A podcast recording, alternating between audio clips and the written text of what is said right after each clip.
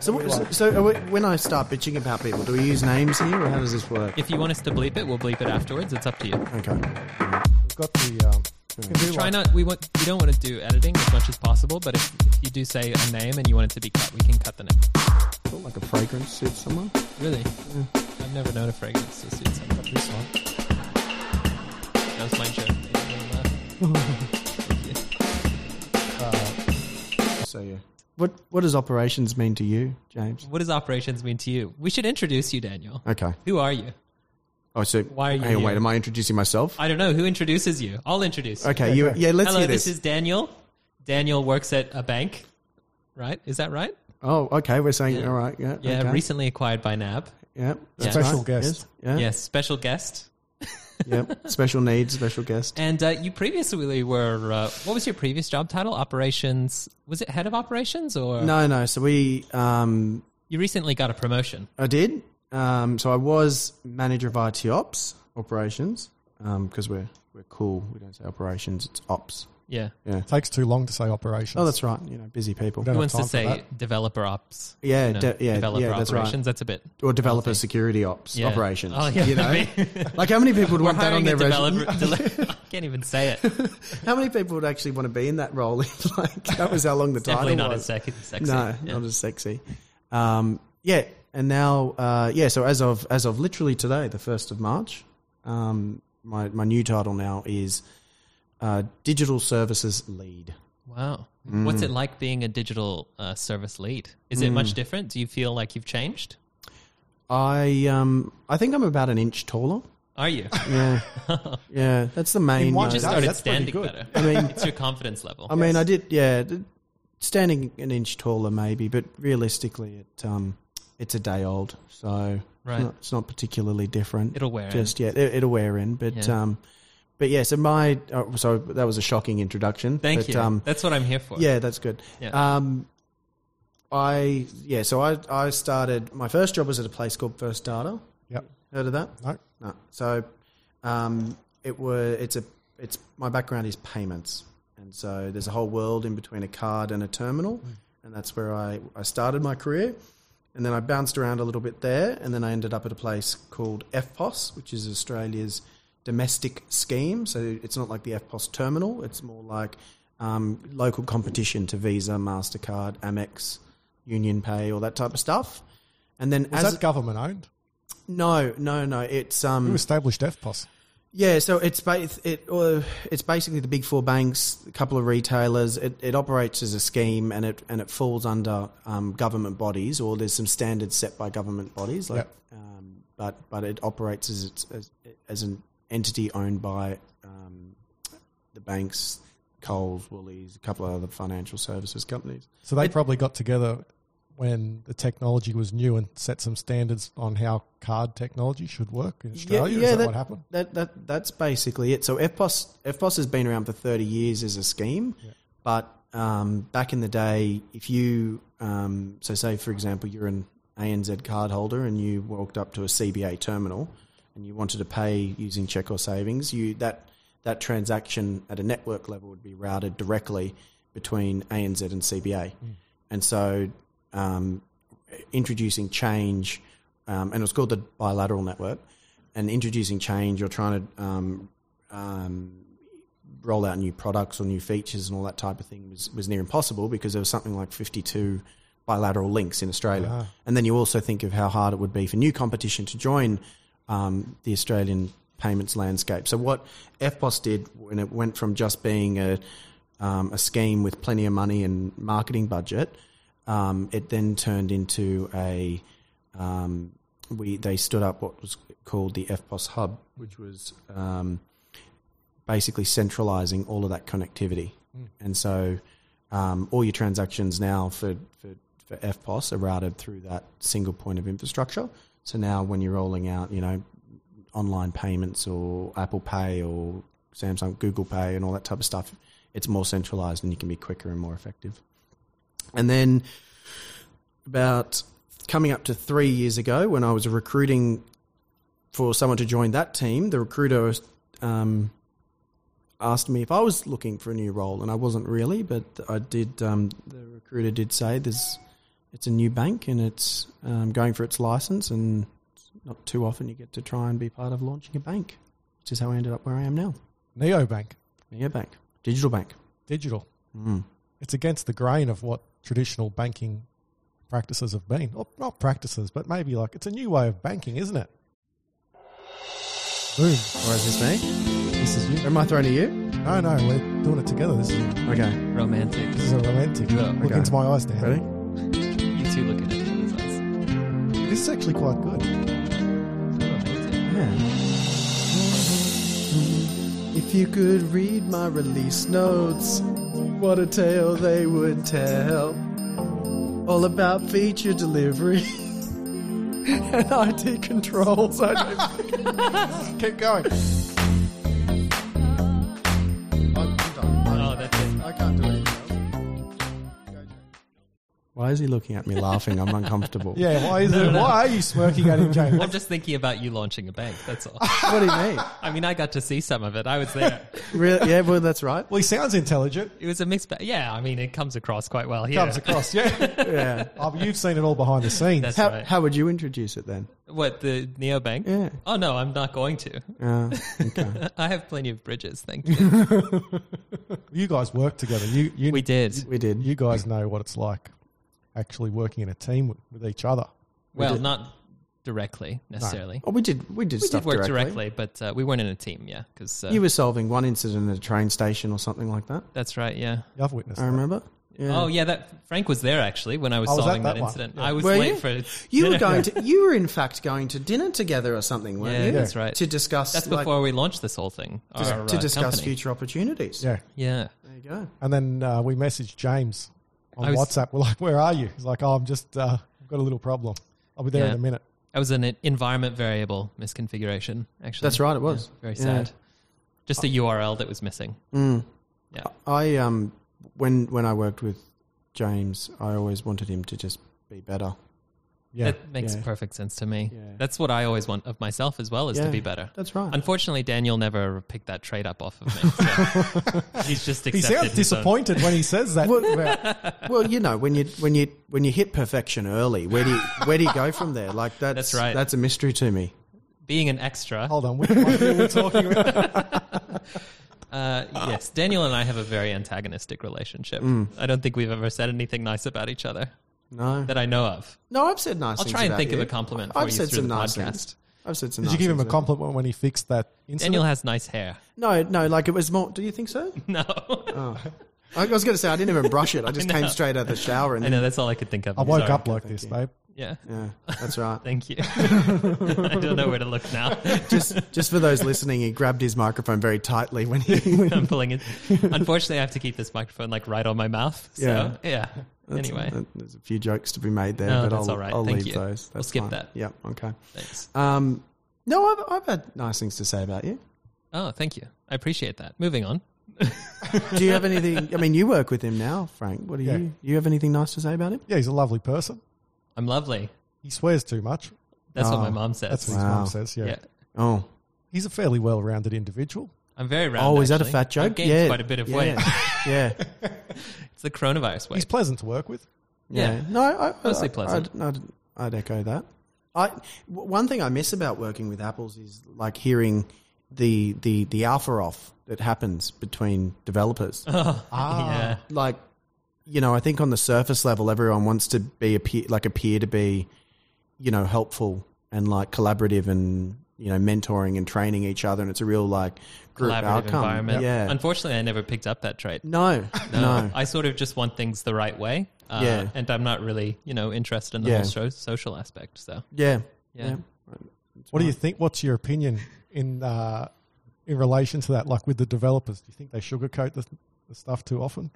Is that what we're talking about here? Well, Are they Can you too go nice? a bit? De- can you go a bit deeper? Like Well- you know, you're saying they i mean typically um like i think it's quickly like perspective is quickly lost Yeah. on, between in the, in these conversations at least the ones that i've witnessed um people get really upset about really minor details and it becomes more of an ego thing wouldn't you say have you ever found that Wait, are you, is this a dig at me still? I, Oh, no no no i I mean we can no not just you but Generally, when you say like, What do you it's, mean it's quite- perspective it's is quite, lost? It feels quite competitive. Uh, like engineering. Yeah, Well, you know, it's a it's an industry full of young males. That's Mm. what we do best. I feel biologically is just jockey for power. yeah. Yeah, is. but uh, you know, uh, my motivations typically aren't related to that though. I just feel like I actually care about what I do most of the time, and I'm invested in my work. Uh, I like to work on my one thing, and I like that to work really well. And when someone does something that breaks my thing, I don't like it. Well, That's that's. that's my philosophy. I mean, and and that and that that sums it up really well, doesn't it? Because like, what else is like that? Like, say if a baby had a toy, Yeah. and you take that toy, Yeah. like they'd ha- they'd be upset, wouldn't they? They'd- definitely would they'd- be. they'd oh, so probably you're saying cry. I'm like a baby? Oh, not you just personally. Like Oh, it's- just peop- it just feels like it, developers. Oh it might be like an industry trait. I don't know. Like, My God. is it? I don't know. uh, Daniel always tells me developers are babies. I, I, I, It's I one have- of his favorite He's things to directing, say. it, he's directing it at you, maybe. Mostly at me, but Well, I, I don't know. the whole Can, like, do industry. you do you fall into the developer? Yeah, of group? course, Do you yeah. wear that badge? I Yeah, mean, you I've did been that. writing- I've I, I, been writing li- I, code. I, I did hear about that academy that you guys did. So like, yeah, we've done the boot camp together. Code, codering coding, academy. Yeah. I would say I'm a software developer first. So does that make Every, you? everything else, I just kind of wing it as I go. I happen to be a software engineer, however. ah. so does that make you? what's, what's the diff? Oh, okay. One, one just sounds much cooler, Frank. You've, well, we know you've got the coolest job titles. Yeah, what's All we my need to do is look. Oh, at that's your right. Yeah. LinkedIn. What's my LinkedIn? Software Messiah. What are you this week? I don't know. I think I said it would be Software Emperor. Changes every week. Well, I, I'm sick Grandmaster of recruiters software. calling me. Yeah. Yeah. And, uh, you know, I'm not great on the phone, so I just sort of want the, to head it off. So I ruined my LinkedIn profile, got rid of all my work history, Yeah. and then, uh, you know, called myself a software emperor. If that doesn't scare away the recruiter, then I guess Yeah. I'll listen. Just- they sound like an interesting person. They're about me. desperate. About me. Don't want to be disgruntled crybaby. Yeah. I'll be I'll change it to software baby. Is yeah. that software acceptable? baby. That's yeah. fine. That's fine. I'll change it today. It'll be interesting after the if podcast. the recruiters actually touch base with you and they're like, "Yeah, we're looking for a software emperor." Someone, Yeah. yeah exactly. We're looking for a software messiah, someone to lead us out of into the promised land. I don't know if you can uh, do that. software martyr, someone who's willing to die for their beliefs. Of Who's software. willing to sacrifice all their nights on the on-call roster? Oh, well, I fall into that category. I've been on call for ten years, I think. now. Yeah, but you don't actually work normally, so No, it's no, sort of that's like right. just yeah. I normal do all my hours for yeah. I, you. that's right. Yes. Daniel's more of a Yeah. delegator. Yeah. Yeah. Well, that's an art. Right? Yeah.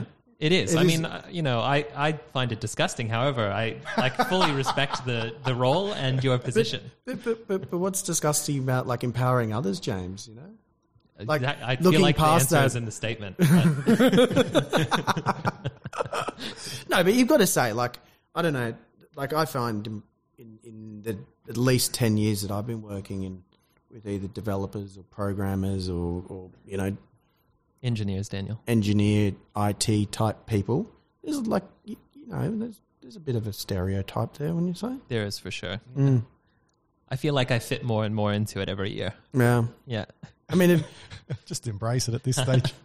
I mean, like you guys almost don't fit into it having your own podcast and I feel like uh, there's a trend towards podcast and uh, like media creation in, in uh, development.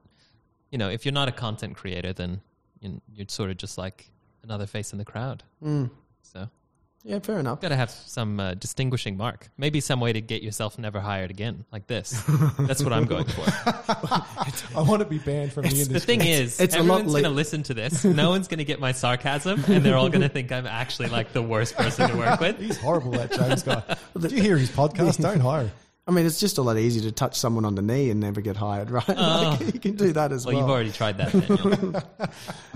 yes. Lucky we're not filming this podcast. no, No, it's been quite weird, actually. Yeah. Well, there's a dog here, and he's distracting me quite a bit. He's so cute, sitting on the couch. It's your dog. It is Apollo. He's The- made his the first cutest trip little into the poodle. office. He has on my knee, which I was not happy about. I no didn't- trying to I- jump out the window. Literally, yeah. I'm more of a like He doesn't really love life, Apollo. So he, he does love love a lot. He was um he, I had to stop him a couple of times from trying to jump out. But I think you're meant to have them strapped in in the back. I was saying this before. no, no, you can have him in the front seat. It's fine. But they've got to be strapped in, like in click clack. in the well, harness. you know, much like software, I like to live dangerously. Yeah. Daniel. There's Yep. probably a proper dog harness that you need there for is your car. there is. I believe there is. There you Yeah. go. Um, We've got one. We have a little clicky clacky boy and a harness for him. well, that You wasn't can just hold on to his collar. that Then. wasn't in use while Don't he be a was baby. sitting and biting me. well, that's fine. He's a baby. Yeah. So I um, anyway we got we we, we digress. So I, I, I guess in in where what I've found working. Um, so I've I've always struggled to describe what I do because in in many respects engineers like James or IT people don't think I'm IT, but yet anyone outside of IT thinks I am IT. So I've always sort of sat sat in the middle, um, and, and and and that fact is actually what got me the job at eighty six four hundred. Yeah. Um, but typically, being in a in a in an operations or a service delivery role or an infrastructure role or, or some of the different part components to my role, it, it, it's traditionally around availability, uptime, um, responding to incidents, ensuring change goes in well. Um, So I don't who, know. who normally contacts you? You're, you sound like the problem solver. Well, I Uh, asked James Not the before, solver. no, not the He's solver. More the razor. Yeah. More that, well, the responsible party. Like, like Yeah, you're the like- first point of call I- when things go wrong. I'd argue about the razor because, like, if if some if some egomaniac developer put in a wrong configuration, they're really the, the causer, aren't they? Well, no, it's Like, that becomes But you're the my one problem, who is responsible for then holding that person Mm. accountable in a way. Because, like, ultimately, my role should be redundant. That's right. Your entire hiring was a failure of process, I I, can, I, I, I, can, I completely agree. which is something that someone has heard yeah, in their I, career. I mean, that's that's actually the motto that I live my career by now. Like, the hiring in me is a failure in I process. can. I think um, before uh, I worked with you, I did sort of see it that way. To be honest, because the people that I've worked with in operations before haven't been the best. But uh, you know, uh, there's there's very clearly, especially in, in an environment like we were in, there's like a dramatic need for for someone in an operations role because you don't really want developers to be the ones talking to vendors. I've been in that position before. Not really the smartest choice. Not really the best person to be talking to the CEO either or the, the CTO. So I'm um I'm certainly taking that as the first compliment. Wow. there you That go. that's it. There, do the I applause or always something. do- Press one of your little buttons there, will you? Is that the air horn? Yeah. just there you go. Thank you. Yeah, Yeah. That's that's the first. That's the live that- studio. It's audience. the only time I've ever complimented you, Dan. Yeah, well, that, and, and that's what a compliment from James is like, actually. Normally, Yeah. when it's a compliment from James, all you hear is, Yeah, that's right. Yes. Yeah, yeah. Um, I've got more sound effects here, and, just tha- and, let me know. and that's and that's all. That that is the nature of um that is the nature of my role very much. Um, It's a big role, though. You also do a whole bunch of other stuff. yeah, so who are we liaising with? You got the who are so my you got, stakeholders? you got vendors, Yeah, so so you got you got the C suite, you're dealing with them. Developers. Yeah, yep, yep. So in the in in a traditional sense, what my role, I'll, I'll, I'll make it specific to to where I'm at now. So what my role represents now is, as you can as you can appreciate, being a bank comes with a whole bunch of um, regulatory requirements, Yep. and so. Um, there's stuff around capital and money and finances, how you manage staff, how you how you respond to audits, how you get external audits, all this type of stuff. And obviously, there's a whole bunch specific to technology. Um, and what my role represents internally, um, or a great chunk of it, it really um, is about it, it's it's it's not just about um, how do you deal with the same amount of um, rigor that that a thirty thousand employee bank would when you're one hundred and ten people Yep. um, and and and that's that that's an ongoing challenge. Is um, how do you how do you implement change when you know at a at a big four it'll be once every once every um, you know couple of weeks they'll do a major release. I mean we're doing a release at, at most at least every two weeks of new features and new products and managing that. Um, we also have quite a strong third party environment. So working working through that, but but my role's not only about fulfilling what it means to be a bank and um, maintain our license and all that type of stuff, but it's also about then you know how do we drive? Believe it or not, James, it's how do we drive efficiencies to to, to deliver that better, and how do we get smart about it? Yep. I think that's how I'd describe it. I agree with that completely. I don't. I don't think I. I think it's a barrier. Not really. Mm. Uh, in fact, everything. Every time I think I tried to implement something that uh, improved our uh, time to deploy or recover, I think it was supported mostly by operations. Mm. I mean, like, it, I come from one fundamental principle minimum effort, very lazy, and not afraid to make that obvious. So I'm not one of those ones that needs to be busy or needs to feel like I'm busy. In fact, being busy is aggravating to me. So anything I can do to streamline, improve, or not be a part of. That which might is be your great for a special delegate. power. Yeah. Yeah. that's right. the less work that you want to do, the more work you get other people Was to it do. Dan's strength is his laziness. is- yeah, well, like I, I, you know, I, I, in a way, you could say, yeah. But it makes have sense different because strains. you want to do the least amount of work possible to Yeah. get the maximum result. There's different types of lazy though. it's- like I'm lazy as well, but I'm like automation lazy. Like I just don't want to do the manual stuff. See, I if I could learn to do the automation myself, I think I'd be even that much more dangerous because I, I I think automation is great. But I mean, the jokes the jokes about the dele- delegation is real because um, the reality is we you know we, we are where we are at the moment is thirty odd developers and there's only sort of three of us in the in the support and operations role and and that role includes everything from um, audits to controls to the internal infrastructure to you know To laptops. to plebs that can't Yeah. Mm. you know oh my mouse doesn't work um, and all that type of stuff so it, it is it is a busy role and it's too much for one person certainly um, but it's also that you know everything that I've always learned is you don't want to work for um, you know I don't think anyone would ever openly say they're a micromanager like I don't know that anyone would ever put their hand up and say oh, Oh, yeah I'm a Definitely a lot of people. do you reckon they'd Oh, say yeah. I'm a micromanager? Yeah, I've met people that are. Really? Yeah. Oh, for no, sure. but but do they know they are? Yes, they know and they like proclaim it loudly. Oh, Yeah. really? People Really? love to micromanage. Yeah. Like who? There are- uh, I used to have a manager that was a, the ultimate micromanager. And he'd run around saying I'm I'm a big micromanager and I love it. Yeah, essentially. Yeah. Wow. He wasn't a, a he, it was a she, but yes. Gee. Yeah. How how well like does she is she still working? How's she going? Yeah, yeah, she is. I think she's still. You still friends? No, no, we don't speak. Ah. In fact, I shouldn't mention where it was specifically for that reason. James doesn't like being micromanaged. No. But- I'm a very just leave me in a corner with uh, Yeah. a set of requirements Just and tell I'll me deal what with you the want rest. done, and he'll take Yeah. care of it. Yeah, I hate anything else. Did you um should those requirements come from a product team or internally from IT, do you think? It depends on what uh, the value is to the business, you know. If you're uh, if if it's an internal tool, it makes more sense not to use product, I think. Because I've been, I've had product people in between me and internal users for like data analysis tools before, and that was a nightmare. Like, because it's it's like you would have a conversation with the product manager, and the product manager would be like three desks away from the other person, and they would have to go talk to the person to ask them for feedback and come back. So it depends highly variable. If you're working on a feature like uh, what do the users want the color of the buttons to be, I don't know, then like it would make sense.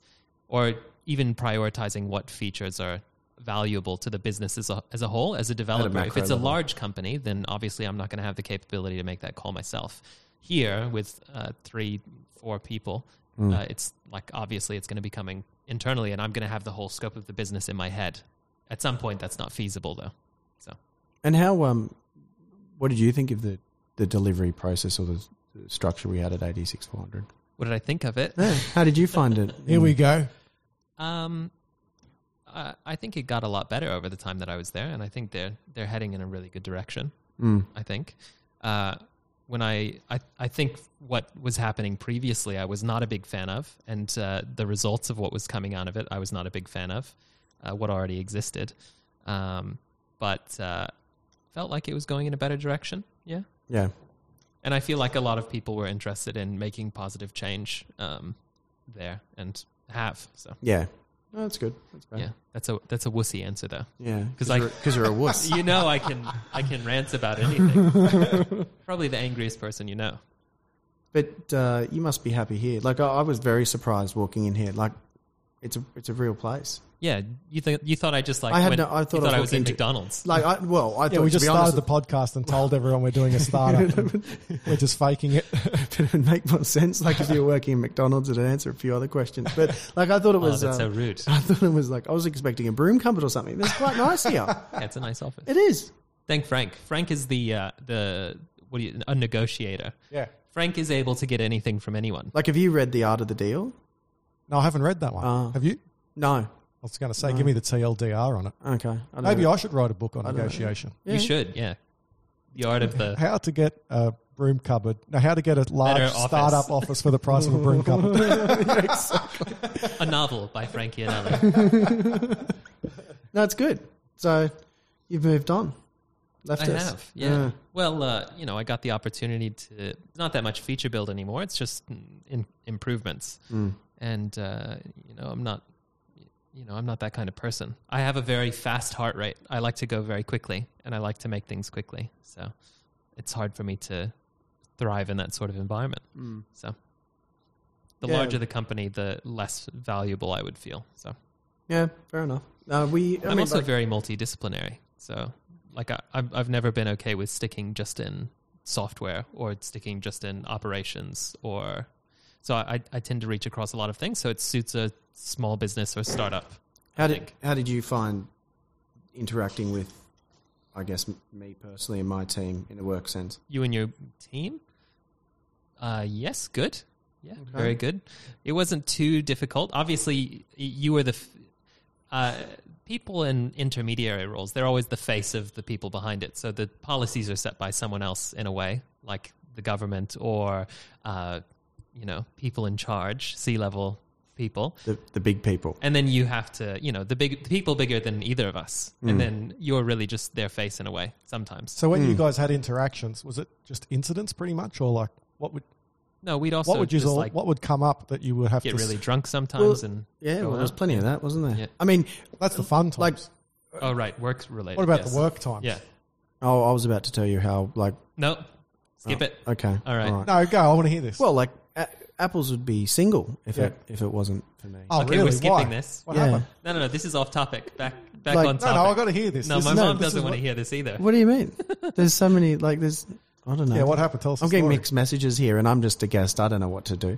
can you stop Okay, all right. this is my podcast Oh, sorry. you can't okay. do this all to right. me Well, you, you know what? You all invited me on here. I didn't, uh, you know. Um, so embarrassing so anyway, we digress. But you, you've never thanked me for, for you two getting together. But So that's if it fine. wasn't for you, it- yeah, it might not have never even happened. he'd still be in the dark room by himself entirely true with the um, in Annandale yeah, with the yeah, box. with the box and um, but working one of the things one of the things I found unique almost about James for his um, and and what I've the reason I call developers babies is because I think it's a really old, there's a lot of people with an old school mindset of information is power and and and that is true but particularly in in, in an environment such as where we were you can tell the difference between or in my career i can always tell the difference between people who genuinely want to help and explain so i'm not a, i don't have a technical background i don't do coding i don't do any programming but somehow it always seems to fall, fall to me to help coordinate or execute on a on a resolution or implement a change and as you can probably tell, I don't have too much shame. Um, so I'm, I'm happy to ask what are probably infuriatingly dumb questions, and you and, and you can pretty quickly gauge responses. Um, and and what I've found is you, you tend to get one of two responses typically. So there's someone who will actually take the time, sit down, work through something with you, and explain it in a way that you understand it, not just explain it in the way that they want to say it, in- in a way that they want to get it. Um, or there's the I'm not wasting my time with this. Here's one word. Hope you'll go away. But then that might work most of the time. But then I'll stand there and ask again, kind of thing. If you're persistent enough, it doesn't always. well, you, well, you can't not be like I, I, you got to sort something out. Sometimes you got go, Yeah, got I- to go that little bit deeper. I, I think so. And that and and in, in, in my in my experience working working through that is is always been the challenge because I'm I, I essentially have to understand and try and translate or work through deeply technical stuff that that isn't my background, Yep. but then have to run and do something with, about that. Mm. Well, James it's, is uh, good at explaining things. Well, explaining things, yeah, maybe, maybe to some. it was more people. the attitude I was calling out. yeah. I, I think um, I got that because my dad used to work in operations a lot, and I'd sit in on a lot of uh, like IBM's bridges where there'd be like the developers, and I could hear them like weasel wording their way out of problems. Yes. At the end of the day.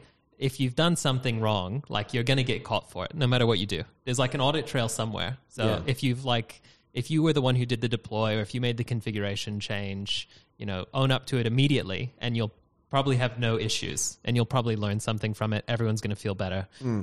uh, so i just have always had the philosophy that you should own up to every mistake that you make as soon as possible Do you think it depends on your team, but Because you know maybe Well, if, if you have an maybe if you environment, feel like there's going to be yeah, Are you bad saying a negative- fish rots from the head? Is that what you're? Well, I'm just saying if maybe the people around you and and you think you're going to get negative feedback for Yeah. owning up to, to mistakes. if you have a if you have an environment of blame, then obviously you'll be more likely to hide and make things sound more technically difficult than they really are. Hmm.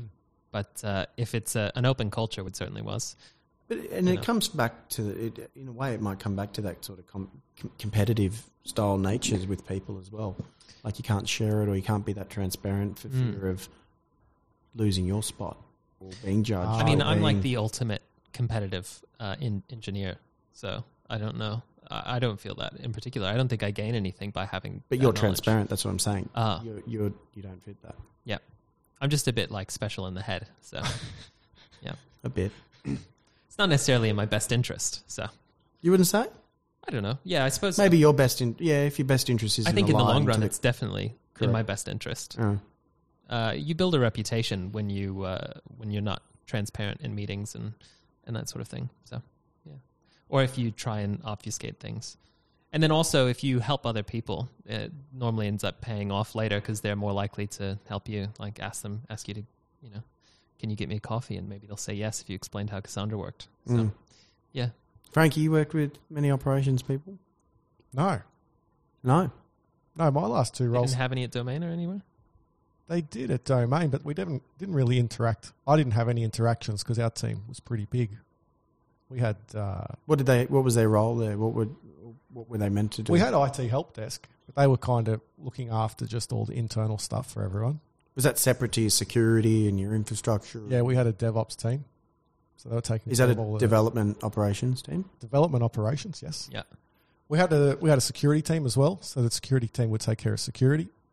But How- all the all the um, incidents were managed by the teams, so as it should be. Yeah, like Yeah. when when the incident, wh- if an incident came in, the first person alerted would be whoever owns the service, whoever's the team lead. Did you have like a, a product manager assigned to your teams though as well? Yeah, we had a product manager. Oh. Yeah, I feel like the operations role, you don't necessarily have to have someone named operations, but you can have essentially what Daniel's role is.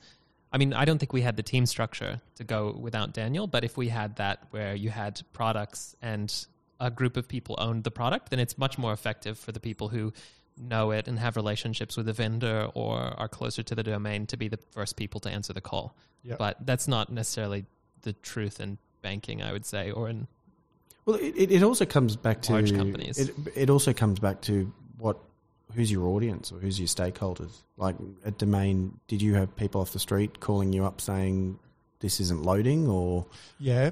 Um, so we had agent services, so they would deal with uh, if there was an issue where an agent couldn't upload like a property listing or something like that. They would call agent services, and then agent services would look into it and see if there actually is an issue or help them. where did you Try. find where, where did most of your issues come from? Like, did you have? I assume you had monitoring and alerting set Yep. up, or Yep. would more come through from the from the agent services team? um, mixture of both. It would come from everywhere. Sometimes, sometimes something would get get deployed to the site and it just wasn't quite looking or working Mm. the way it's supposed to. Um, but yeah, it would always it would normally filter through from the product manager if they pick something up, but the on the agent server side. I think because because the agents were actually customers, so like they're paying money for these services Mm. um, there was a little bit more focus from the team looking after them to make sure everything was was right for them.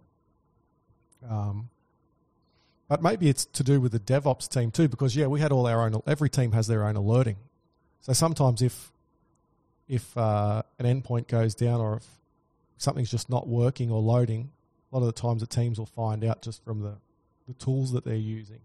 See, I, I like fundamentally believe and support monitoring and alerting, but I've always found that it's it monitoring and alerting has so often been you know pitched as the the holy grail of every every sort of operational capability or every you know it, it, it solves every problem that there is, but so often still in all the roles that I've found, it, it, it's some old lady on the street calling up a call center that, that seems to pick up a lot of the issues. Oh yeah, And and one of the measurements that I was trying to look at, particularly in the early days of launching the bank, was how quickly we'd find out through s- I find out about something through the call center versus and monitoring and alerting. Well, it, it wasn't architected in a way the system to be as easily monitored and alerted as other smaller systems. For the capabilities that it has, it's larger than it should be. Uh, Yeah, and, So- and, and that I, I, I- there are always like the occasional like someone calls in and says something like, "Oh, Internet Explorer isn't loading this page" or something. But um, in a, I feel like in a well-disciplined team, you can still get like we're not going to hear anything from. We're always going to hear something from uh, at at this company. We're always going to hear from our alerts before we do users. I can almost guarantee that. So see, it's a holy grail. Don't have to worry about it. So Oh, well, so There- well there's architected. always there's always um, there's always the pe- like there's always some issue that is like uh, this vendor is down and then someone has to investigate it and that's something that may not come from monitoring and alerting theoretically but Yeah. uh, and you have to have uh, someone who's good with people to look into that and that's the point where like your role would be in the product managers in a way at a lot of smaller companies because the product managers would be the operations role in a lot of ways and they would also have the alerts channel open but they'd also be the ones to get the first call um, Yeah, so yeah, because like you someone want. has to be responsible for that what the part that you're saying but it's just yeah it's not always the that someone has a dedicated operations arm No, and I, and and I'm and, and, and in a lot of ways, my role isn't just that it isn't dedicated to that. I mean, I sit with four or five hats at least. That's just a component of it, and that and and, and it's funny when your your and my experience are vastly different, I guess, because I've always come from I've come from you know large, heavily regulated financial type service organisations. Um, and, and coming to 86400 was, I guess, the meeting point between wanting to be um, an, an agile technology company operating in the environment of a of a regulated entity, Hmm. um, and that and that brought a lot of challenges, and it also brought a lot of um, coming back to all developers being babies. It brought a lot of um, conflict. We're really honing in on that. I feel, Yeah. and you It's look his at favorite James. subject of topic He looks at James Yeah. every time he says it. Sorry. No, but it, it like you know one of the- what the and I actually said this to to my my my manager who hired me and I've reported to ever since only only about a month ago. I said the biggest mistake I came into where I work today was. Um, you know, when you're starting a bank, you're going out getting people that have done something similar or the same thing before you're not going out to get a green green person who doesn't have experience. You're going out and you're finding people who've done it because you know you need something particularly done. And what and while that's great and makes sense, what it does create is a an environment or a culture that can quite quickly turn into a big pissing competition. Um, this is what I want to do. This is what I don't want to do. I want to be responsible for this. Don't want to be responsible for that. And it's a real turf war that erupts. And that's not just technology. I found that quite broadly, and particularly when it started to get to areas of grey or overlapping. Um, but for instance, when I first rocked up, I, I said one of the biggest mistakes I did was I walked in there thinking we've hired all the experts, this is my spot, and we'll work through it based on the need that everyone's been hired. But that grey area and that overlapping. Um, so I'll give you a specific example. So release and change. So I knew I had to come in and and and deliver release and change in a way that meets our requirements. So I came in it from pre-license. So pre-license Sorry. What's release and change? technical release and change. Oh, okay. So rolling stuff into prod. Okay. Yep. And and my, my background was always X, but I recognized coming into this role that I needed X, but to flavor it with a bit of Y kind of thing. And um, I, I I set myself actually before I started, I set myself a plan and and not going. I, I'd worked in small startup. Uh, FPOS was a small organization that that eventually grew a lot bigger, but I knew that I wanted to get in there and just sort of get the lay of the land first before I started to get involved. And I actually said to myself, I don't want to make any decisions or implement so- anything. I just want to sort of sit and observe for about a month. And I think it was literally three hours in, someone was starting to ask me questions to start shaping things. And I was like, right, well, I don't, this isn't, this isn't what I had in mind. And, and, and thus the journey began. But one of the big ones was um, how we implemented, as I said, release and change in a, in a, in a technical way. So I'm not talking about how the guys would, you know, write their code, merge their code, peer review it. I mean, you guys have probably talked about that stuff to death, but I'm not loo- looking at that layer, but it's bringing it up that one layer that's saying it's the release planning, it's what's in it. And when you have multiple, what we had, you know, often the answer was always go quicker. so the releases are smaller. Yep. And we we we ro- we operate at a cadence of every two weeks at the moment. And one of the challenges that we've always had was the the, the structure. And you can explain this branching stuff better than I can, but the you know, say James wanted to get something in for his feature, he couldn't get that part in without one or two other teams' work sometimes coming in at the same time.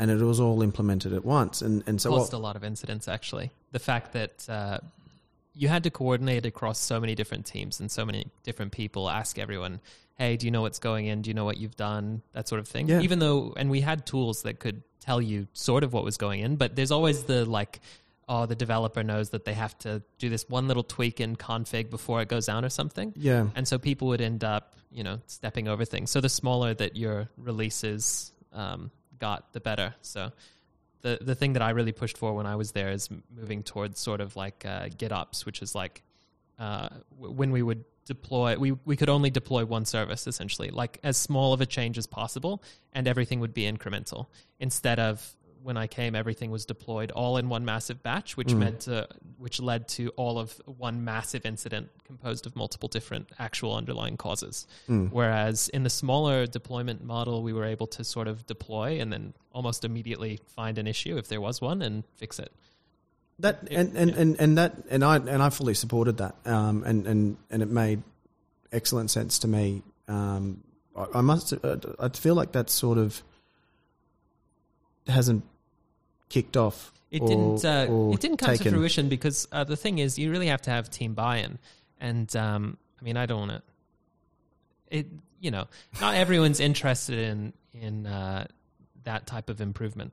Hmm. The- Like there were other things to focus on, and some people were more product focused, nes- sort of. So you might say, Yeah, and, and and either way, so we, it it always represented a challenge that we do these releases, and and and the simple act of um, the simple act of getting people together, talking about a release, planning it, what's in it, figuring out the POV, assessing the risk, assessing the um, what we would do.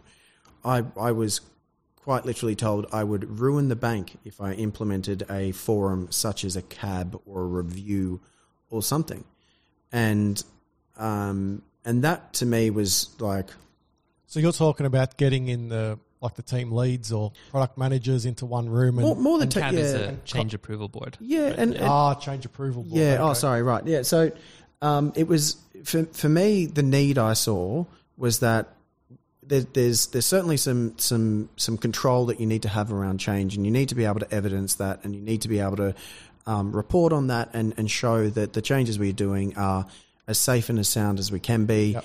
And we're not going to obviously you don't want to ru- cause reputational type damage to the brand, but you know if if there was a, a, a secure, security related flaw or something like that that could, um, it's people's money. It's not we're not just it's it, it's, it's people- quite high risk if something goes wrong. yeah, it, Yeah. It, it it's it's also quite emotive, and you lose trust. Like you do something fundamentally wrong to someone's payments, you're going to quickly lose, you know, their their trust. Damage the brand. Yeah, those sort of those sort of damaging things it seems happen in the larger uh, changes though like once they're in a smaller batch it's much harder to make those sort of uh, mistakes because you have to have everything live together side by side a lot of times people will half implement an api or something uh, and then it'll get deployed half implemented and that will be a security risk or uh, it won't be fully tested and it'll get merged in because you have this like sort of laziness about like making sure that every pull request you get is entirely safe.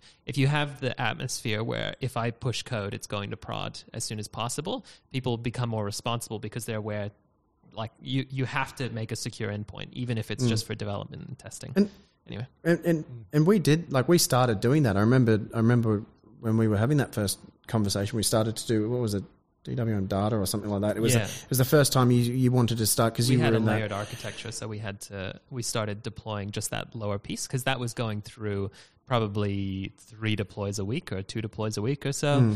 uh, and it was not at pace with the rest because uh, the rest of the company was working at sort of like a Scrum sort of system where you know every two two weeks you get a release, but uh, we really needed. Our team was sort of outside of that cycle. We were doing Kanban, and we just Hmm. needed to get it deployed and test if that part was working as quickly as possible. So That Yeah. was the objective. Uh, And- and- I and think we did. Honestly, It worked. it worked quite well. The the entire changeover, I think we probably had two incidents in total that I can remember during the entire cutover that that we Mm-hmm. did. The entire so we changed our our entire like underlying database.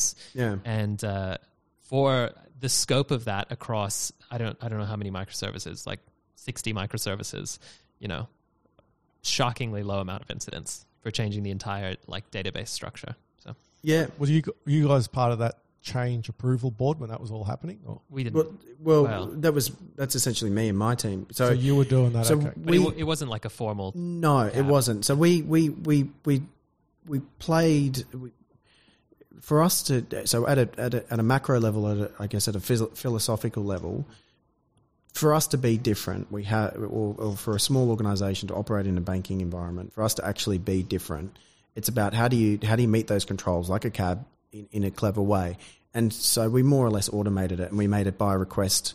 So if you want to submit ten changes in a day, so we we ro- we operated at sixty odd changes a week, which then also re- result in about a f a a new feature or a new release every two weeks um, and and so we do it.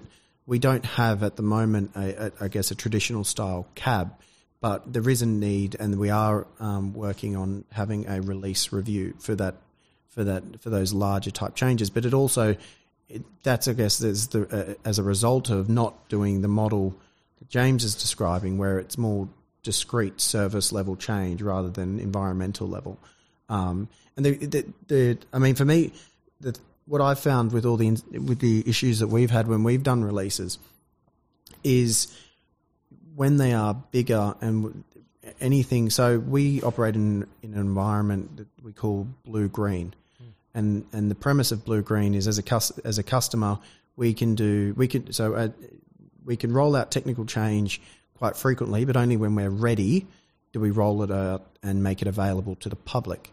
Um, but what we've found with a lot of our breaking changes is as we as we might um, there's- uh, roll out those larger releases, they affected the the shared services or the things that we could only have one of, and the database was one of them. And there's a couple of other around the authentication and um, and, and keys and tokens and all that type of stuff that there's only one of. And so why we would try and make it transparent to to, to the public, you know, in often cases we caused we was, um, i- issues. And uh, the t- testament to the team and how far we've come. They they they are fairly transparent, and, and I'm I I look, you know, I drive towards, you know, the the very high levels of availability that we that we meet, but we do respond quite well. But there, there's certainly always been room for improvement. Um, and, and, and I guess talking about the team buy-in part, that's where I come back to. Um, a, a lot of it o- often just feels emotive or personal, personally driven. Well, Right? that's that's just software. We're all, Emotional. we're all big babies. Sometimes I write a function. I think that's the most beautiful thing I've ever seen. yeah, I don't want to hear Dan come and say no. We, we can't use yeah. it. Why are you telling me about my function? Yeah, that's right. Yeah. big weenie. yeah. well, the, well, the main part is I'll sit, I'll sit there and ask you what it means, then you have to. Explain Then I've got to it. explain it. Yeah, Oh, that's right. That's no, the don't worst do part. That. No, I have to explain my code. Oh my god, yeah, have an existential crisis. It's probably for the best. I mean, yeah. So how did you did you? Uh, I remember you read a little bit of uh, the Phoenix Project. I did. Yeah. How did did that impact your uh, work life at all? Do you think? How, how do you feel about that book? Um, so it it was recommended to to me and a few others at um, it was recommended to me A few others as few well. others at, at at work to read. It's it actually still your copy of the Phoenix Project. One of my favorite. Who recommended software it to you? books. Uh, the uh, my boss, Oh yeah, um, he he's the CIO. He Yep. recommended it to about five or six people, I think. Um, it was after, what was his reasoning behind that? Well, it was after one of those big, like, philosophical change cab. How do we do quick? How do we do slow? Approvals, evidence, um, the controls, all that type of I stuff. wanted to get more DevOpsy. Yeah, I think. I mean, it it's DevOps to me.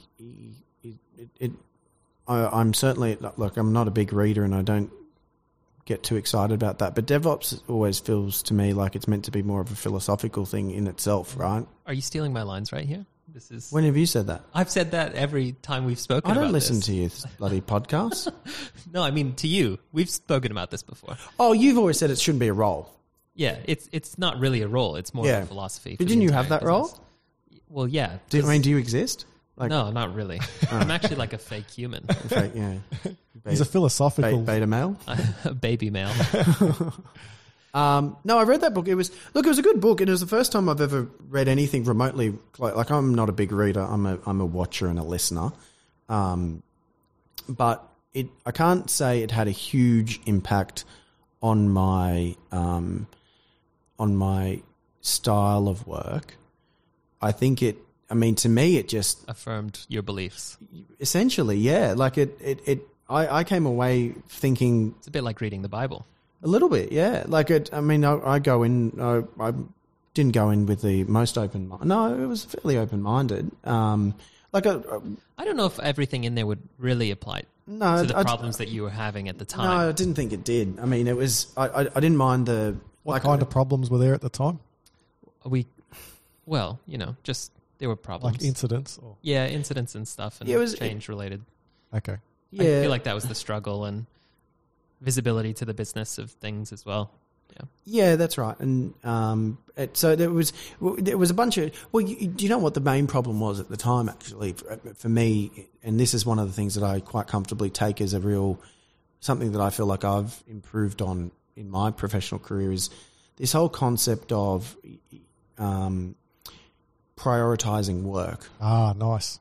and I love this. and how you do and how, and and what do you prioritize and i think every there's i, I think there's a, there's often a belief that if you can um, if you can define a process or draw s- draw something on a piece of paper um, and it makes sense then then that's how it should be but i guess my view has always been there's a little bit of a, a human factor and um, in it and so you know the example of that is like p- production incidents.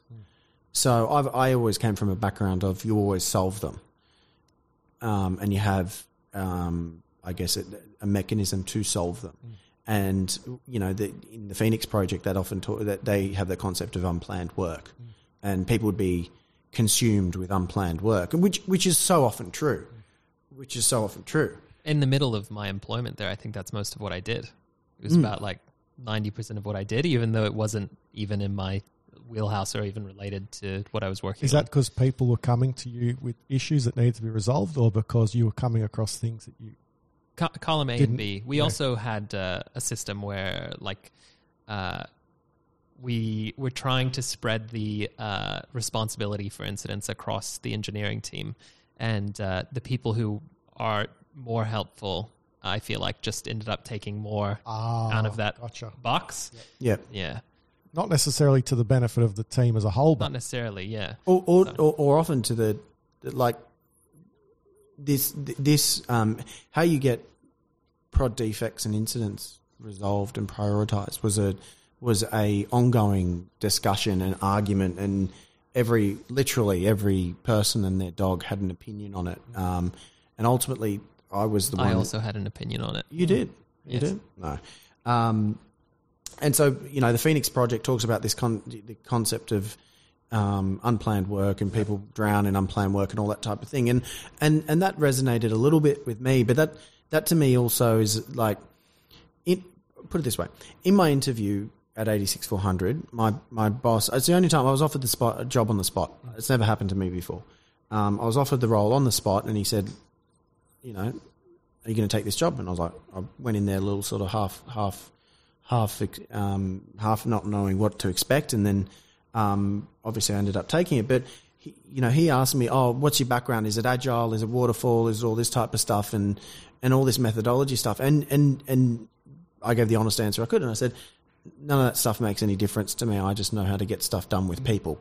Like I, I don't like I'm not going to sit there and tell you the, the major differences between Scrum or Kanban or, or any any of that any of those sort of methodologies. And um, and so when it when it came to the the Phoenix project, um, it was good. It was interesting, but it it's hard to get when you when you it, it was sort of church and state type stuff internally, and it came back from half of the organisation comes from a banking background and wants to operate as a bank, and the other Ah, half of the yeah, organisation wants to come through and operate as a I just want to work on cool technical stuff and deliver cool stuff, um, and it's the marrying up in the middle. Yeah, so it's probably hard in that circumstance to define yourself saying, no, like we do waterfall or we do agile. Like, I- why, why do you have to choose one or the other? Maybe there's somewhere in the middle that kind of, I mean, agile Achieves has a, the goals. is is an interesting term because it's not it's not used in the way that I think it was intended to when it was coined. It's it's now it's like especially where we were. I feel like it was more of a an enterprise agile sort of environment. It's not actually necessarily following the manifesto. Yeah, well, I mean, and as I said, you'd know this Scrum better than isn't I. actually agile necessarily. It's someone's interpretation of agile. So so so then we so com- coming back it was like you know we've got an issue we have to assess the impact but there was of the the discussion internally became do we fix this issue that's impacting only 10,000 customers at the cost of potentially delaying a new major feature and for me that was never the equation that was meant to be set that's not and that and that was a real struggle to get into a position where we have a regular cadence and so on one hand it's seen as all consuming unplanned work but on the other hand it's i get i, I always interpreted it as continual improvement or or or, or, or working through um, the, the bugs and defects and if you're going to say oh fixing how you know this feature works for 5,000 people is going to delay this major feature for all for all um, for all customers. It's obviously you never you, that you'll never get up on that, and so I, I still think there's some work for us to do here, and I think being able to um, deliver continual improvement or operational styled items um, from a priority perspective or getting it on the board and getting it through, it it is often a lot more complicated than I think it needs to be. so how do you decide what to prioritize then? What does it come down to? Um, How did you guys work it out? Did you guys have like overarching goals on what had to be delivered and Well, then it was different for prioritize every according team. to that? Every team kind of ran their yeah own. like i think my experience would be different from daniel's team uh, m- my team was more of like how would you describe what uh, ET, actually did emerging technologies was the team that i was on which was i started out as a, a devops engineer and then uh, i got walked into a room and uh, the uh, well, development manager is that right the development manager said to me oh we want you to come work on this other thing and not be in devops you'll be a, s- a software engineer or whatever again yeah, and it was it was like, oh, you won't be working on normal feature build, but it'll be totally more exciting. We're migrating databases. Yeah, and then I think the reality of that was like you were just like the first feature team, you know, like we, you know, the Was structure. it feature? It, it was well, non-feature. Well, yeah, well, yeah. I'm- I, I use that sort of loosely. There was but no like it- if you were a user, you would see almost none of the impacts of my work necessarily, right? It was a very behind the scenes sort of. yeah, it would. You would only see it in the bank broke le- I, broke I, less, I, I, u- I used it. I used the feature team in a way that, like before, if you looked at how the teams Like were feature, structured, yeah. it was back end, front end, and and DevOps infrastructure. which is very common. Whereas you, horizontal slices instead of vertical slices. Uh, and I felt like you were the first. You that ET team was the first sort of hor- um, vertical slice. I'm a very very big proponent for owning something, not and and trying to keep the amount of people that work in one system to its smallest. Because the only way to get to that error zero state where uh, you know you don't need as many operations people is to get to error zero, and it's not possible to do that if every single developer has to keep the entire massive system in their head. So Yeah, but uh, our team um, because it was like a it was it, you couldn't have I don't think you could have broken it up into sprints necessarily. Uh, we ended up doing Kanban, and uh, the prioritization was essentially whatever we wanted, and it worked really well because I think we had um, very good people on our team. I was very lucky with the people that I got placed with, uh, and uh, otherwise would have been a nightmare. But uh, we didn't have a product manager or anything. Um, the other teams have product managers, and they had they followed a very traditional Scrum sort of system, Scrum like like everyone does. Um, but uh, yeah, we did really well. I felt like we just the the philosophy that we were taking was that uh, we'll be responsible for what we do, and uh, we're adults, and I mean, about it, it. it was a it was a dream team for me because, as you said, we had very it was a full do- database migration, and, and it and it went through. And I'm a hard taskmaster, and it was it was fairly flawless. Mm. Um, I can only I can't remember what the you might remember better, but we had that one. There was that one proper incident, and the des- and the decision was roll back or cut over the first that, service. that incident wasn't even the fault of the migration, though. That was an existing issue that uh, was because of our scale. Uh, so we were using Cassandra previously, and we migrated to Postgres, and a database. Materialized views or something Yes. was that so it? Uh, materialized views in Cassandra have to be repaired after an That's right, outage or a yeah. node outage, and we had a node outage because of What's I don't remember materialized views? a materialized view. Do you know a database view? No. So it's like you can write a query, like a SQL query, Yep. and it will encapsulate that, and you can treat it as a table. So you say it had, like, if you want uh, user addresses, Mm-hmm. and you have a users table and an address table, you could have the join of that be look like a table Uh-huh. when you're actually using it. Yep. So it just simplifies accessing the database. Yep. A To materialized make view. it faster. Yes. Yep. A materialized view in Postgres is uh, it actually will calculate that and then store that. And then that is now the table, and you have to say, please recalculate. Sort of a similar thing in Cassandra. But um, when one of the nodes, so Cassandra has multiple nodes, uh, it's meant to be super highly scalable. Almost no one really needs that scale, unfortunately. But um, the the no, one of the nodes went out, and because of that, the materialized view was corrupted. And then we spoke to support, and they said, uh, "There's only Cassandra one way support to." or Uh, who was it? What's the name of the was company? it DataStax. hosted Yeah, service. data sex. That's right. And they said you have to run this repair tool, but um, the repair tool uh, is not for use in production systems because the feature Hmm. we were using was a was a alpha or a beta feature. Oh shit! So we were sort of SOL, uh, and so. Yeah. How'd that get into production? Did someone just not realise that, well, you know, or did they it's, think? uh, did they just think "Yeah, she'll be right, mate? they they sort of needed it in a way but Ah, that's one of the okay. things like you don't you don't use cassandra unless you're very competent in it like if you are not aware of the trade-offs that you're making Hmm. and one of the trade-offs is that you really you have to structure your data in a way that you don't need those materialized views but we didn't and so that was something that was used by the teams well before us two generations ago Hmm. Mm. um, and that that bit us later on so But yeah, so we so that, that that was the incident in a lot more detail than I was ready to provide. oh my apologies like i said No, I, that's like good. To, I like the love to technical- ramble Yeah, no, it's I good. like it. It's good. You got a bit of like an elephant brain. how You remember all that? Yeah, specifically. Postgres. You know Yeah, Postgres? That's an elephant logo. It's my Yeah. favorite database. It is. There you go. He'll recite the React docs right for you right now if you want. I, React read, I JS. actually, uh, Shannon hates it. I, I read the documentation during like uh, lunch and a romantic. Whenever- I dinner. was literally going intimacy. Yeah, during intimate moments, I'm reading React documents. Wow. yeah. Typeform docs too. That's Wow. right. I read all of the Typeform docs And- at and- dinner with Shannon and her friends. Do you do? You, did you? No wonder have she that- loves you. I know. was, was that in your Tinder profile before you were like? no, not really. It's sort of just like gonna a try perk. that. Yeah. I give you lots of free time.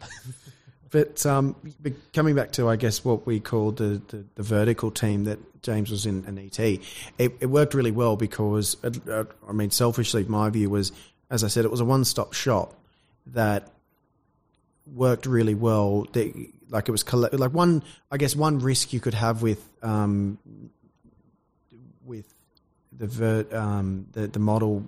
If you don't have many people, you can find um, single points of truth, or like only James would know, or only one. Ah, but, yeah. but because of the way the team worked, it was it was small. It was it was eff- efficient, and everyone knew what was going on. And so for me, you know, the last thing you want to do in the heat of a moment is try and figure out who can help you, or how, or where, or what, and why. But in, in during that period of the that incident and the very few that we had at the time of the the the migration, it was it was as close to having a full blown support team as we ever had from my perspective. But they were it was more that they were empowered by what they were working on and being focused on it. Yep. Uh, I, I also think part of the reason why that works well is uh, the the less developers that work on a problem, uh, the better. Like I think Mythical, Mythical Man Month goes into it quite well. Uh, putting more people, especially in engineering, at, against a problem, it's not like construction or any other sort of manual labor job.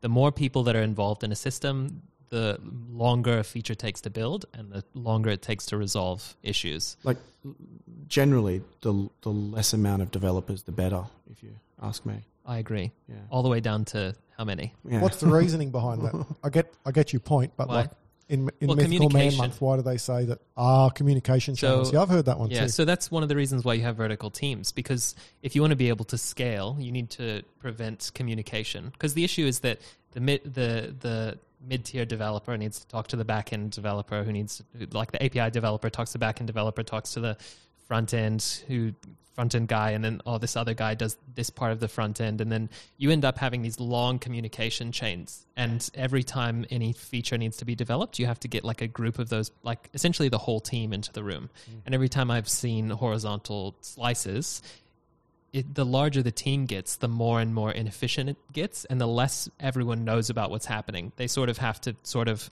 like they they have like tiny pieces of every part of the system, and you don't necessarily know who to go to to fix each part.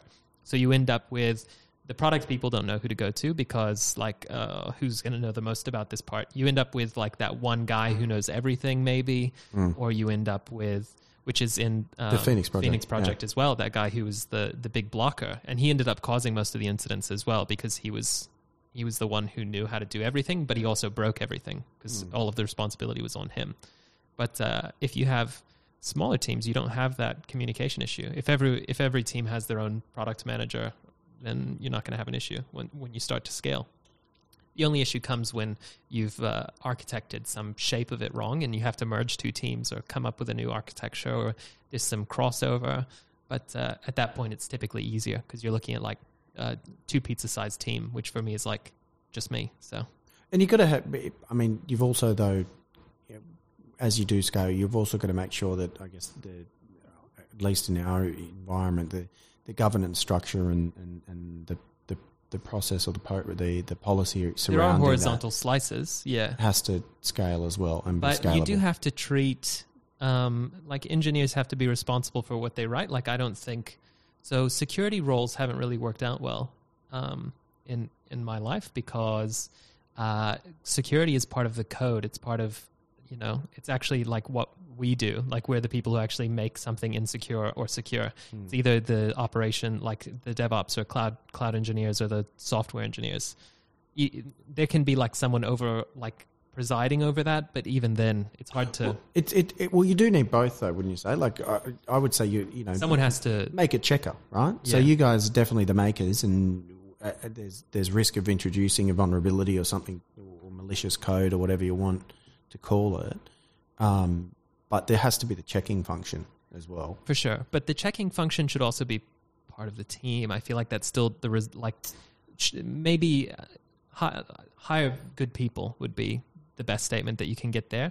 A lot of the security industry, I don't feel like necessarily adds a lot of value to the businesses that they serve because if the the developer isn't committing code that is functionally secure, then you know you coming up with this query param will throw a 500 error isn't going to really But you want some Solve anything. independence, right? Like you'd want some independence in in, in depends on how regulated you are as well and and also obviously banking there's the like the government isn't really going to accept that as an answer but if you're in uh you're selling cards then y- you'd probably be fine with this sort of structure where you leave more responsibility to the teams so yeah. I, I I mean, I I I, I that I, I have an ideal in my mind of what I think is is the the best system, and obviously government and other Mm-hmm. requirements don't necessarily let that happen. But yeah, I, I don't I don't see uh, those large horizontal blocks as working well for many people. no. when you know you own something, you take more uh, care It's as your well. baby, It's yeah. yours. If you're a responsible person, you take care of what you're. Whereas you're it's like that you're the- mindset where if you think the next person's checking it, you you don't really Exactly. worry that much. Oh, the next he'll If you check have it. a- if there's anything wrong, they'll check it. They'll pick it up. yeah. my God. If you Oh wow, I fully dropped my Having a microphone. moment. Yeah. we have, Um, a, we have a microphone malfunction mid podcast. No, that's all right. Just James is ignore it. destroying his microphone. Look here, I'm I'm fine now. I'm just gonna hold it like this for the rest of the podcast. um, but but it also comes down to the the individuals as well, though. Like That's making true. sure that they have the the, the capability to Yeah. both execute what they're being asked to That's own. part of and- responsibility is being given ownership. Mm. but qu- growing in the job versus knowing it, and where you can mistake make mistakes or where you can't afford to make mistakes. I guess is Yep. the point. Um, but the the Phoenix project was good. Um, I think it. I think it. Um, I, I come back to I guess the opening comment on it, which was, I don't care what you call anything. It's just well, what methodologies or how it works. As long as you've, I think com- it comes down to communication and alignment, which is deeply related to prioritization.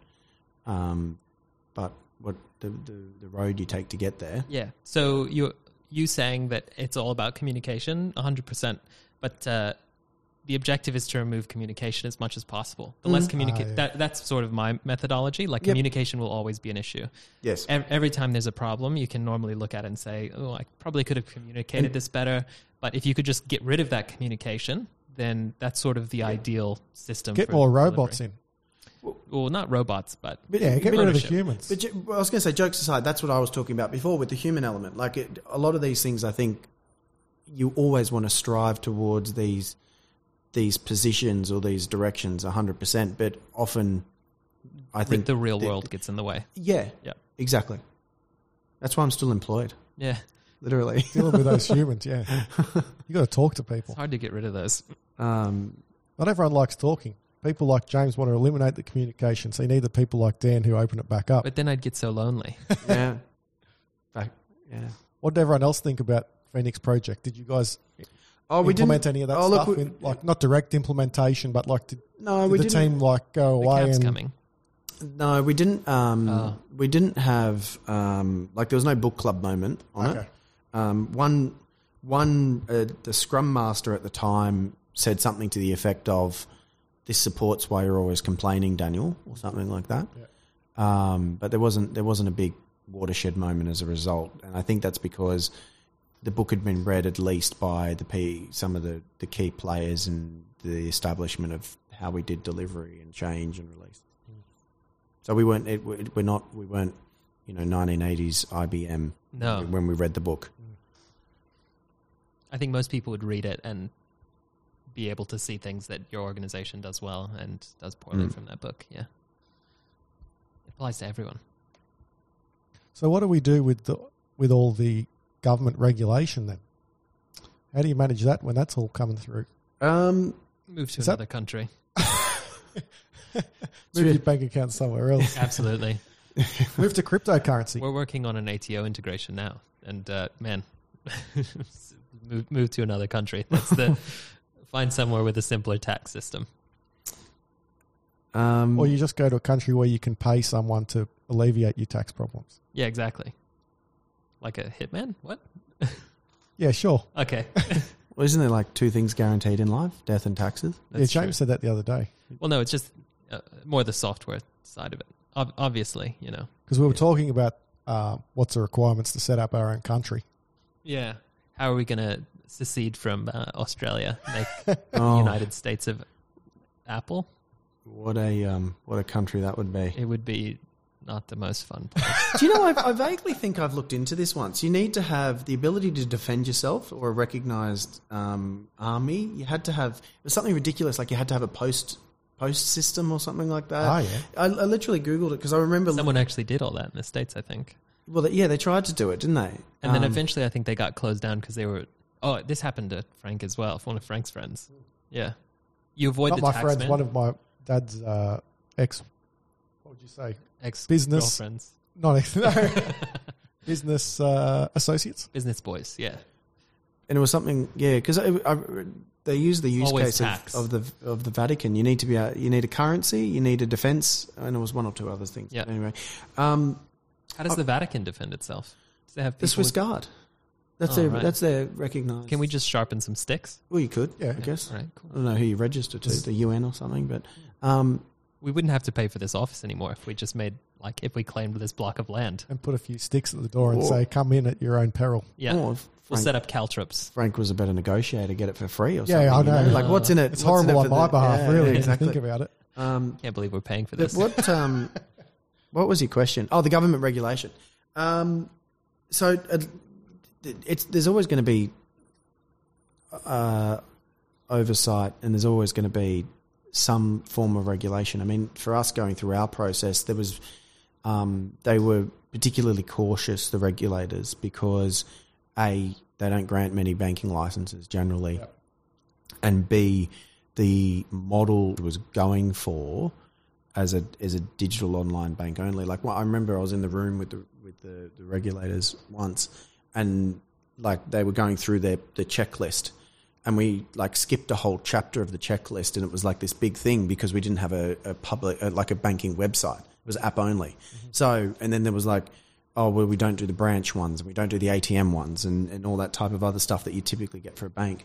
Um, so it, it was an interesting process even for them, and I think it it was certainly one of those ones where you felt like it, everyone was kind of learning on the way. Like it's not Yep. it's not a we've done 400 of these last year. It's we've done what like 30 since federation. Yeah. Do you know what I mean? Yeah. Um, but and not a traditional bank in the sense as well. Probably put a different spin on it. Well, that, yeah, that's right. And how how um how we were trying to do it, and how we, I mean, I, I remember at one stage we are having to describe a scenario where what happens if um, AWS goes down across three availability zones Yep. um, and we were trying to sort of rationalize like what kind of a catastrophic state level emergency do you think is going to happen to knock out the di- like we're trying to like not in a cheeky way but we're really trying to understand what the we we, we, we suspected we knew what the risks were that they were trying to tease out and Yep. measure our ability to respond to them but it, the- you know the concept it, it, someone wrote the book when when when computers was first becoming a thing. And Yeah. I don't know that anyone's ever been particularly bothered to go back and update it. Um, there's a couple of things of like it- you know knowledge retention and and there's stuff around ability to operate the bank. Um, you know, as a principle, no one person should be critical. That type of stuff, and 100%. and we're having to we're having to justify how we, we you know it's a requirement for us to do an annual backup of things like um, Confluence, Jira, and sort of that working knowledge and all that type of thing in the event that those services become unavailable. And one of the other one of the other regulations um, or the requirements that we have is ability to transition. So you know we're we're done with AWS. We need to go to another cloud provider, or we need to bring it in bring it in house if it becomes anti-competitive or any of those types of things. the whole regulation thing is very interesting because two companies can go into uh, the same market and end up with totally different ideas of what the regulations are. It's a very it's a very strange space because there's so much left up to interpretation and who the person doing the auditing is and who's reading the document. You can end up with uh, I remember we were having to do failovers, like multi-cloud failovers, at a at a small company because the person who was in charge of uh, security had like read into the regulations way too like closely, Yeah. and no one else in the entire industry that we were in were doing anything like it. Like they were on like they had two PCs in a room, and that was their server, Yeah. and that's how they were managing it. But for us, because we had this like large enterprise security uh, CISO, uh, we had to you know have AWS to GCP cross cross AZ cross region and cross cloud, Yeah. which was yeah, it's incredible. I mean, it, like you can see, you can see um, regulation and oversight going too far, and, you, and when- and and that's obvious that why we'd want to avoid that. But there's also there's also the safety net in that. Like we had a direct competitor, another digital bank, collapse, right? And and as a as a as a customer or as a shareholder, you want to know that your money and your investment or whatever it may be, your involvement is protected or guaranteed. And and, and for the first time in Australia's history, this particular organisation had to give all the money back and cease to operate as a bank. And um, that's that speaks to the importance of reasonable controls and, and, and reasonable oversight um, because they had you know imagine there's people there that have um, and, and a lot of uh, I think your general Australian punter doesn't realise that if you're a bank the government backs your money up to about 250 grand I believe I think it is um, and a lot of uh, you know one of the main reasons that small org- small banks differentiate themselves is lower footprint, lower costs, better rates. So you you publish a better savings rate, or you publish a better home loan rate, and you got you, people would have substantial money with these organisations Mm. as they do. Um, and so you want that security, you want that sort of peace of mind, even though, even though, like you, you- the the ideal outcome is you guess you never have to think about it. I mean, as Yeah, a, that's when right. you're opening Hopefully a, it never comes up. do you know what I mean? Like when you when you go and think, oh, what bank? Like, so Australia, um, Australians are disproportionately loyal to banks. Um, like I, you know, you, you go to primary school and you get your Dolomites account from yeah, that's CBA, right. Yeah. and so as a result, you've got all these adults now that have done thirty or forty years of banking. With, with CBA just because some nice man came and gave him a little deposit book.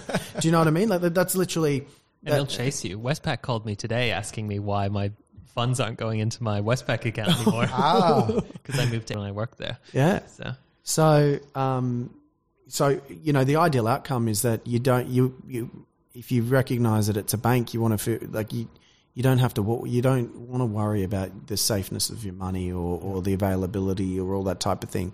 When you start to think about that, that says you've probably got to do a better job. Well, that's like the cryptocurrency thing at the moment, isn't it?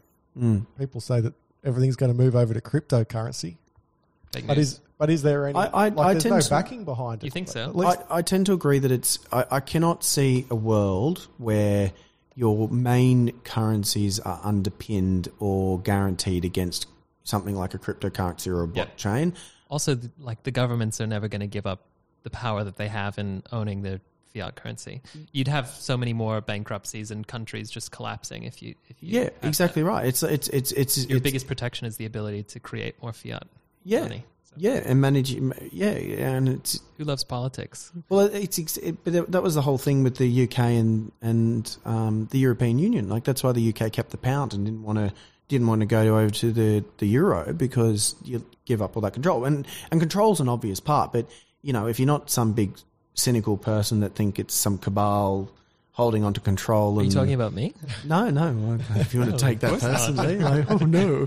You know, if you if you want to get in, like if you if you're not thinking at it from the perspective of a cabal, um, you you want you, you do you want to have high trust in government typically, and you want to think that they are doing the right thing by the average punter, and they're never going to be able to do that with a currency that's not regulated, that's not control in any way controllable.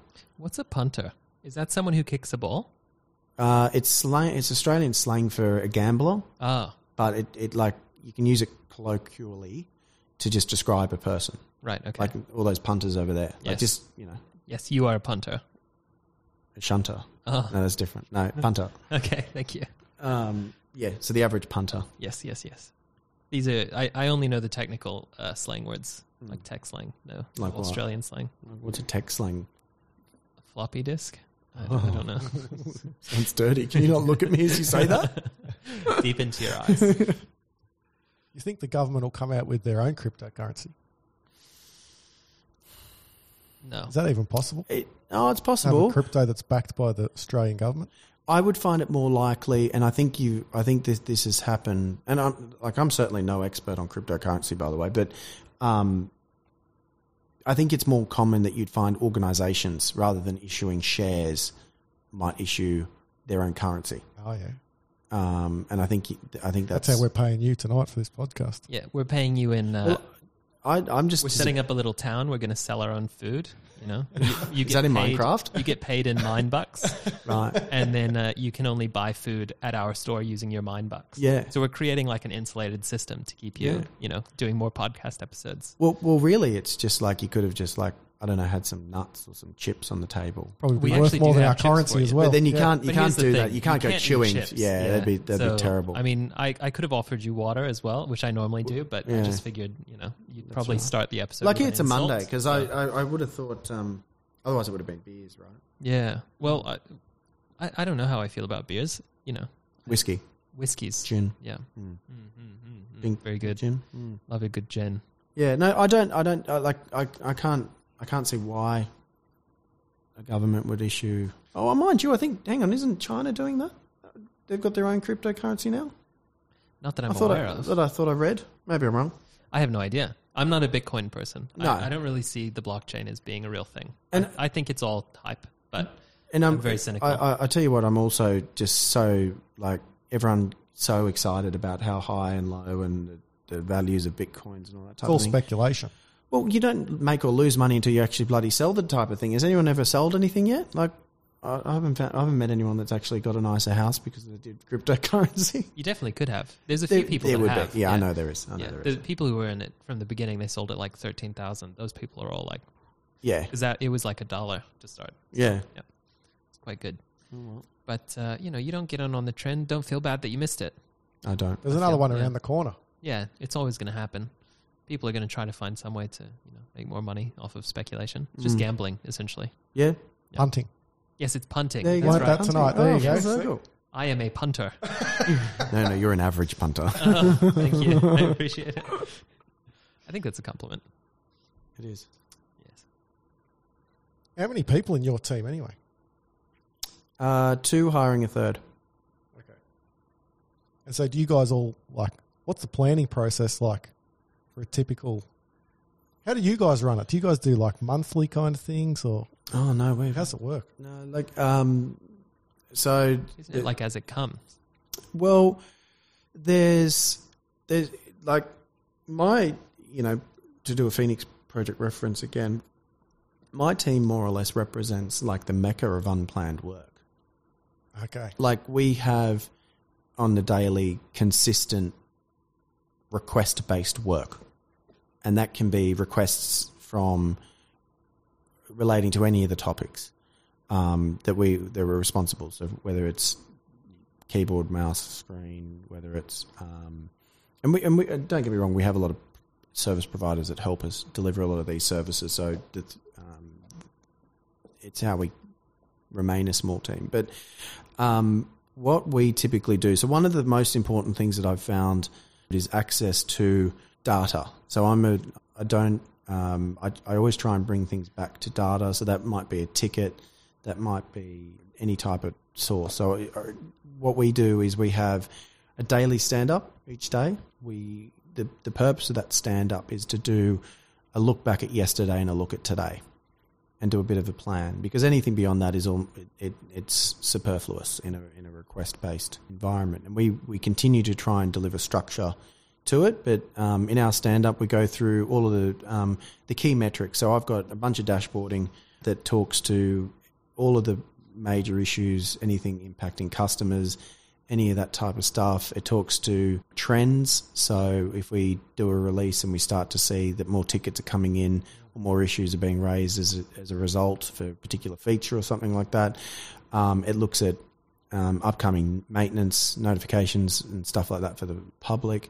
And then it also looks at all of the security and, and uh, control environment. So, how many changes we've done, access. Um, we, we have a model of it's fairly common to have le- least privileged access. oh yep, So, we like that. yeah, it, it's important. I don't give anyone else access except for me. Yeah, the well, principle yeah, we that- follow. Yeah, that's a, that's a good one. Um, but it, for us, it's about y- you don't need to live. No one should really need to live with privileged access, and it's both a it, it's a safety mechanism from yourself, so you can't go, you know, oh, I think I'm in test, but I'm I'm not, Yeah. or, uh, you know, that type of stuff. Um, but it's also it's a it's about you know driving accountability for what what's going on when and who. So we particularly around our core banking system, we review daily people's limits and their their ability to do transactions, and not not customers. I'm talking about staff, so internal fraud type stuff. Ah, yeah. So we review who's got access, what their access is, how long they've had it, should they have it, their limits. Um, we have a look at we've got um, deployment based information, um, as I said. So we're we- we operate in a blue green environment, and then we just go through all of the the the, sta- the the requests and the tickets and the incidents and the changes that come through. So any any P ones, P two, or, or the or the high severity stuff, um, as well as um, workloads and all that type of stuff, and that generally starts our day. And we do it that way to make sure that nothing gets missed because it's really, really, really difficult. So, um, the roles that support people, particularly end user services, have a shelf life. I've always said that. So, your average shelf life for a for a, for a desktop type person would be um, would be uh, I think it's a year when I looked at it recently. The roles that we have being a small team, a smaller organisation, and everyone has a broad role and is expected to wear multiple hats. Um, it it we're up to our the tenure in our team is all above that year, which is which is a little bit remarkable because of the demands on the role. Um, so we go through, we do our stand ups, um, and then we will touch base on specific. We're in we're in Slack, so all, we're very responsive on that. Um, but we try to keep it. Um, we try to keep the overhead low. So we start off in the morning, and if there's anything particular that we need to go through, we'll just talk about it um, or, or do the ad hoc. Um, we also sort of unofficially at that quarterly level look at what initiatives or, or project type initiatives we want to get out. Um, we've got a a fortnightly IT controls session. That's with the risk team um, and the security team, and that's where we go through and do our controls testing and evidence we're doing what we're saying, what we're doing, um, or we should be doing. And then um, we have a weekly to fortnightly one on one as well. Um, t- but that's that's basically it. And then I'm I'm a part of a couple of other forums, um, like the, the tech leadership team, Yep. um, some of those other scrummer scrums you'd call it. We, we have a couple of different names, but that's the regular cadence. How do you keep up with all that stuff? Like, as Oh, you far as- delegate. As far as your own, No, I'm Just sorry. a far as- delegator. as far as your own like self improvement goes, like, yeah.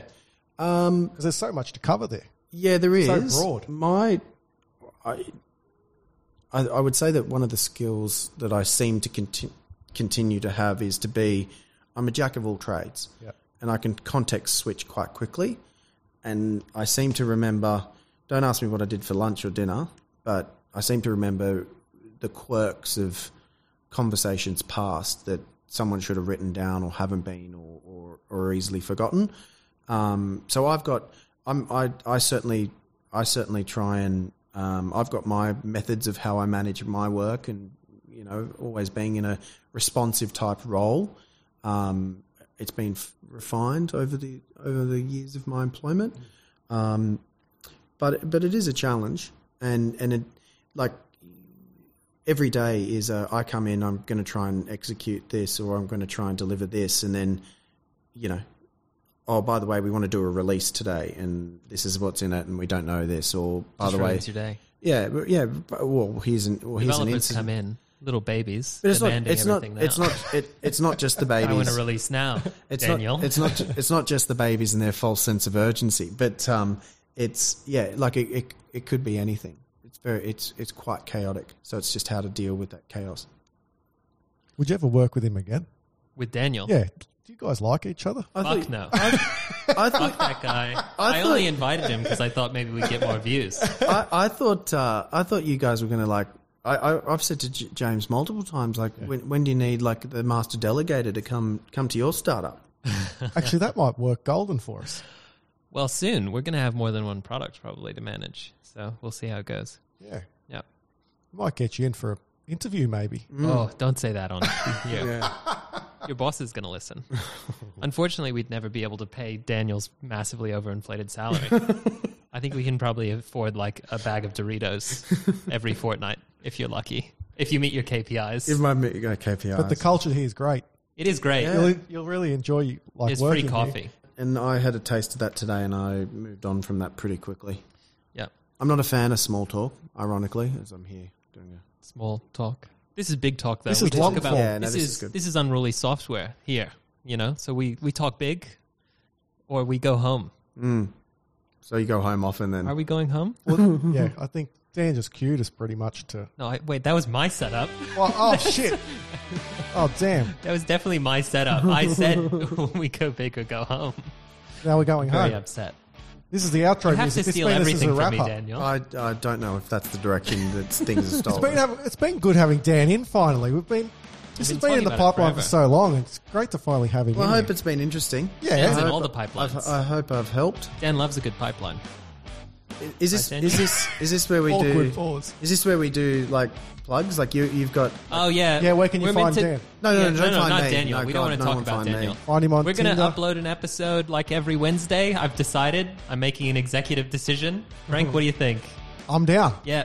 We're agile. Every- we just do things like that. That's right. We're, we're we have a consistent uh, delivery schedule now. It's Excellent. on the, the Trello and Can the Kanban. Oh, was this one of Dan's comments earlier? It's like you guys need to do this regularly. No, Shannon told me, and I have to do whatever oh, we got to she do what says. Shannon says. Yeah, Uh, and Shannon also, you know, feel free to hit us up on quick! It's about to end. I don't know what it's called. Discord. Discord server.